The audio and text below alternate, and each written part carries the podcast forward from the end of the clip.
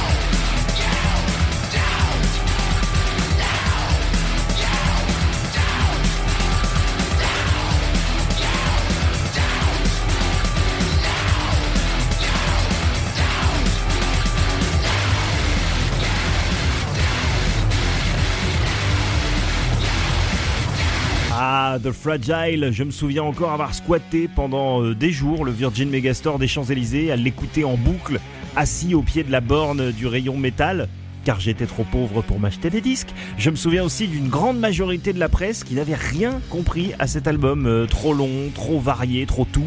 Euh, moi j'avais non seulement adoré à l'époque, mais je trouve qu'avec le temps il vieillit même mieux Downward Spiral. Voilà, faites-moi un, procès ou faites un AVC, hein, je m'en fous. On écoutait No You Don't. Et maintenant, quelque chose d'assez différent. On va retourner au cœur des années 2000, berceau d'un genre qui a fait couler beaucoup d'encre, euh, attiré beaucoup de moqueries et boosté les ventes de Remail et de Babilis à travers le monde. J'ai nommé les mots.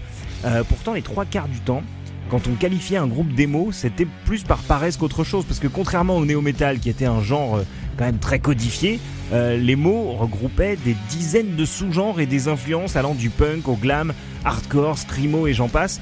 Donc c'était un genre très protéiforme. Là par exemple, on va écouter deux groupes qualifiés à l'époque euh, d'émo. Vous me direz si vous trouvez autant de points communs qu'il peut y en avoir par exemple entre, je sais pas, Link Biscuit et Linkin Park. Moi je pense que le seul vrai point commun entre les deux morceaux qu'on va écouter, c'est qu'ils sont super. Tout de suite dans Très Heavy Thrice avec Under a Killing Moon et puis Thursday Marches and Maneuvers.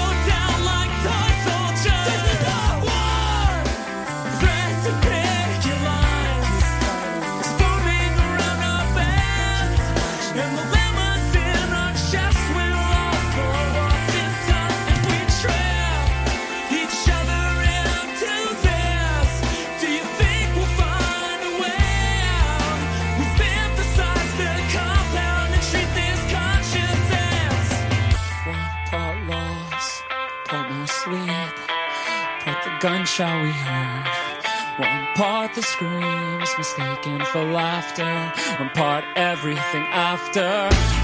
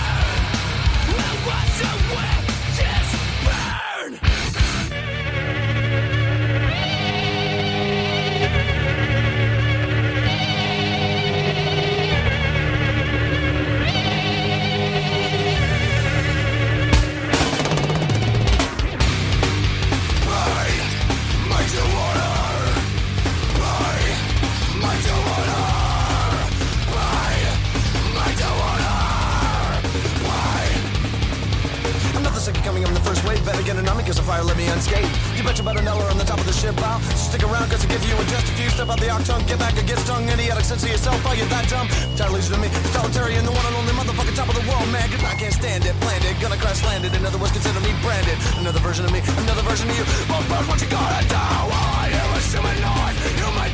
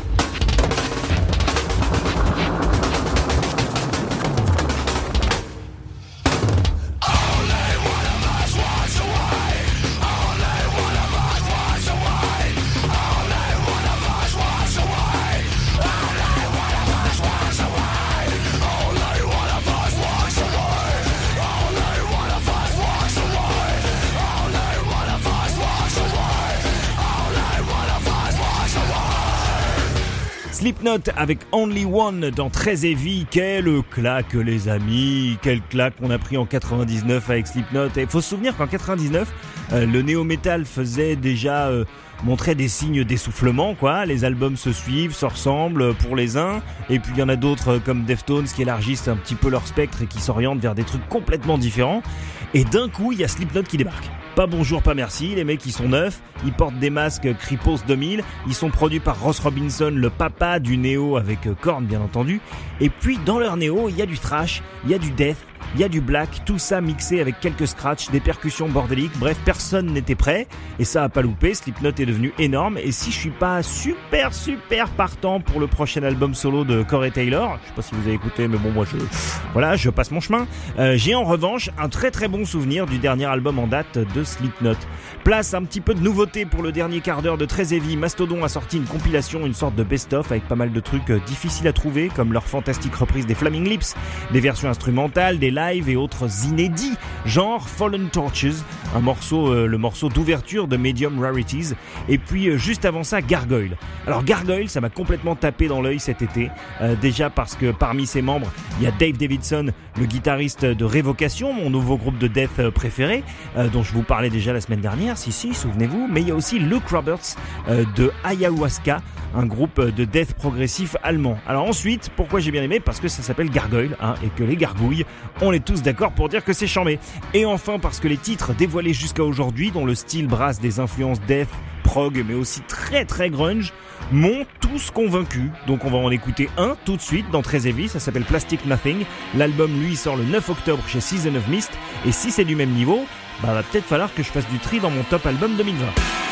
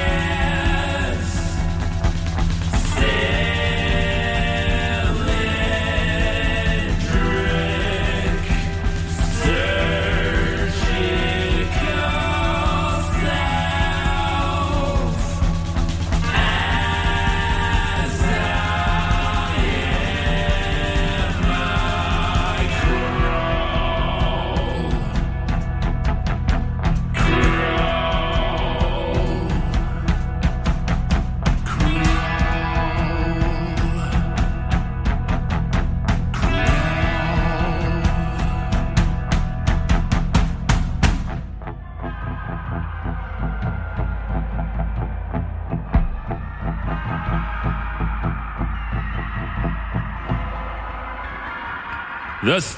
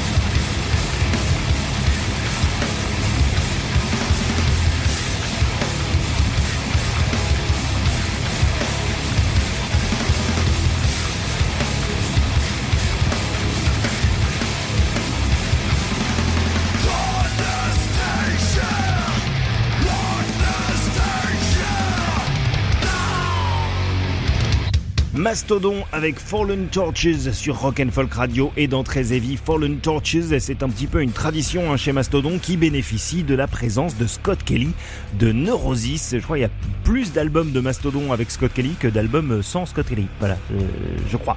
Euh, mais cet album, donc Medium Rarities, s'accompagne d'autres nouveautés relatives à Mastodon, puisqu'un nouveau Killer Be Killed est en approche. Killer Be Killed, me dites-vous, mais qu'est-ce que c'est? Alors si jamais vous avez raté un truc, euh, c'est un all-star group qui réunit. Alors, tenez-vous bien. Max Cavalera de Sepultura et Soulfly, hein, bien entendu.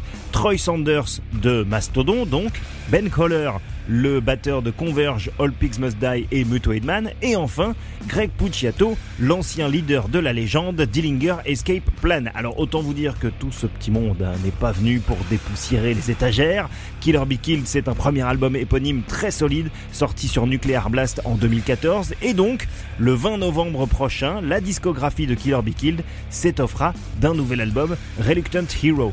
Alors le premier avant-goût de cet album très attendu s'intitule Self-Destruction, un titre qui navigue sur les mêmes eaux tumultueuses que son prédécesseur, un groove metal euh, qu'on pourrait qualifier d'épais, ponctué de touches de prog, un petit peu de thrash et surtout euh, une mise en avant de trois voix, puisque c'est ça qui distingue vraiment ce groupe des autres. Troy Sanders, Max Cavalera et Greg Pucciato chantent tous les trois, ils se partagent le chant sur tout le morceau et ce sera le cas des dix autres titres de Reluctant Hero. Euh, Deconstructing Self-Destruction, c'est le titre avec lequel eh bien, je repousse la lourde pierre sur le tombeau de Heavy.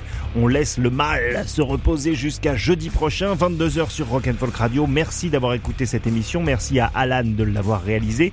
N'oubliez pas qu'elle sera également disponible en podcast dès demain. Bonne soirée à tous et à toutes. Adieu.